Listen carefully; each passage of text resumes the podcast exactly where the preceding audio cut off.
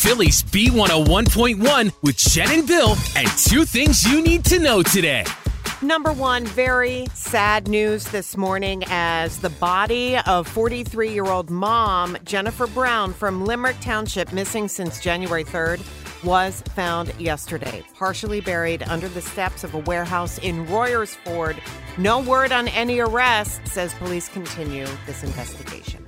Number two, more job opportunities in Pennsylvania. Delivering on one of his campaign promises, newly sworn in Pennsylvania Governor Josh Shapiro yesterday signed an executive order that eliminates the four year college degree requirement for 92% of state jobs. So that means future job postings would lead with questions about prior work experience and qualifications instead of questions about a college education. those are your two things on Philly's B101. This episode is brought to you by Progressive Insurance. Whether you love true crime or comedy, celebrity interviews or news, you call the shots on what's in your podcast queue. And guess what? Now you can call them on your auto insurance too with the Name Your Price tool from Progressive.